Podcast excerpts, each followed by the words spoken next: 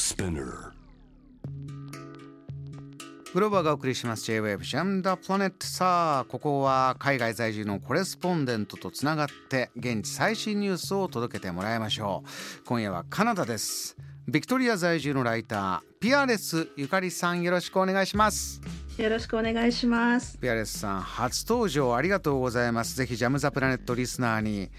自己紹介お願いします。はい、えー私は長崎県出身で、1998年よりカナダの西海岸にありますバンクーバー島というところのビクトリアに在住しています。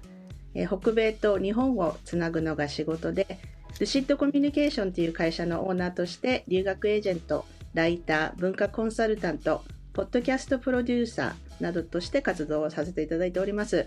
カナディアンカレッジ・オブ・パフォーミング・アーツっていうカレッジの理事とビクトリア日系文化協会っていう会の理事も務めております。う。ん。もう架け橋をゆかりさんたくさんやってますね。ありがとうございます。何本橋かけてるんだというぐらいもうすごいんですけれども。で, はそんなピアレスゆかりさんが教えてくれる現地最新ニュースカナダからまずは何でしょうか？はい、えーそうですね。最初は9月の20日にカナダの議会の下院の解散による総選挙が行われまして、はい前回と同じくジャスティン・トルドー首相の自由党が勝利しました、えーまあ、目指していた議席数が単独過半数に届かず、まあ、何のための選挙だったのかとかした意味があったのかなどという意見が多いようです。さんあのこのコロナパンデミックで暮らしてる方の、ね、感覚とかその政治に求めるものも変わってきてるのかどうですか？選挙やってみてどんなことをお感じになりました？そうですね。あの私自身は実はあの永住権の保持者で、まあ、カナダの国民ではないので選挙権はないんですあけれども。ど、えええ。はい、でもまあ長年ねカナダに住んでいますしこう選挙っていうのは生活にも直接関係してきますので永住権保持者にも選挙権を認めてくれるといいなと私はまあ常日頃から思ってますえね。はいで市町村レベルの選挙では、まあ、場所によっては永住権保持者にも選挙権が認められているところもあるそうですう。ん、選挙の内容はいかがでした？こう見ていてあここがやはり暮らしている方変わってきたのかな？感覚がとか政治家の言うこと変わってきたなとか何かありました？そうですね。やっぱり女性が増えてきている感じはしますね。あの、立候補する方も。で、今日の時点ではまだちょっと新しい内閣の情報はないんですけれども、まあ、前回は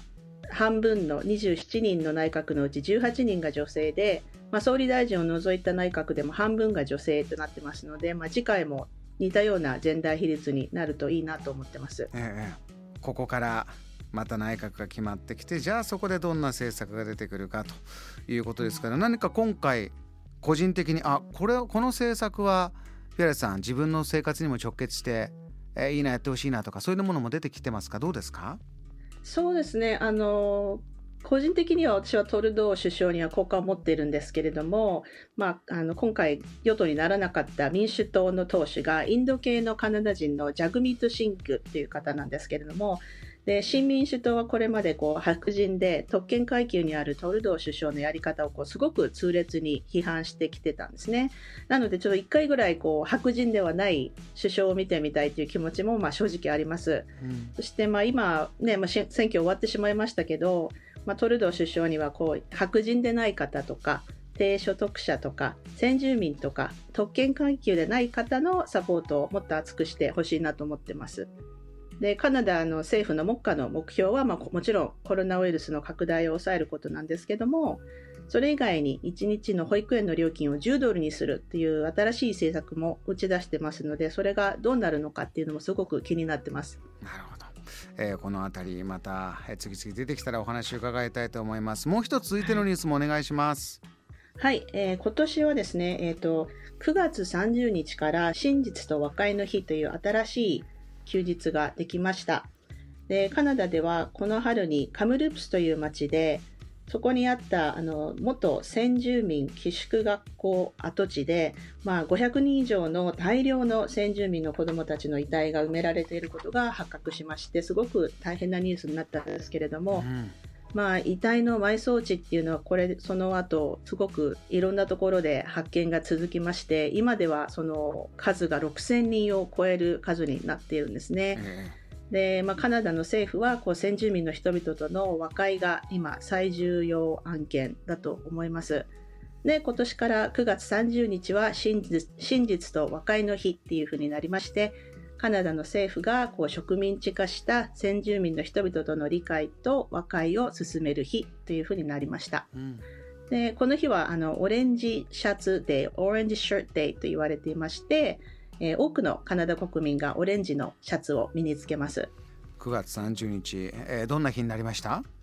そうですねあのいろんな各地でそのオレンジシャツデーにちなんだイベントがありましてこう、まあ、黙祷を捧げたりとかあとはそのカナダの政府が打ち出しているこうこれからのアクションプランみたいなものをみんなで読むとかそういうイベントがたくさん各地で行われたみたいですね。こういったものが今年始まったということです。わ、はい、かりました。ピアレスさん、お忙しいところありがとうございました。ありがとうございました。この時間はカナダビクトリア在住のコレスポンデントピアレスゆかりさんのお話を伺いました。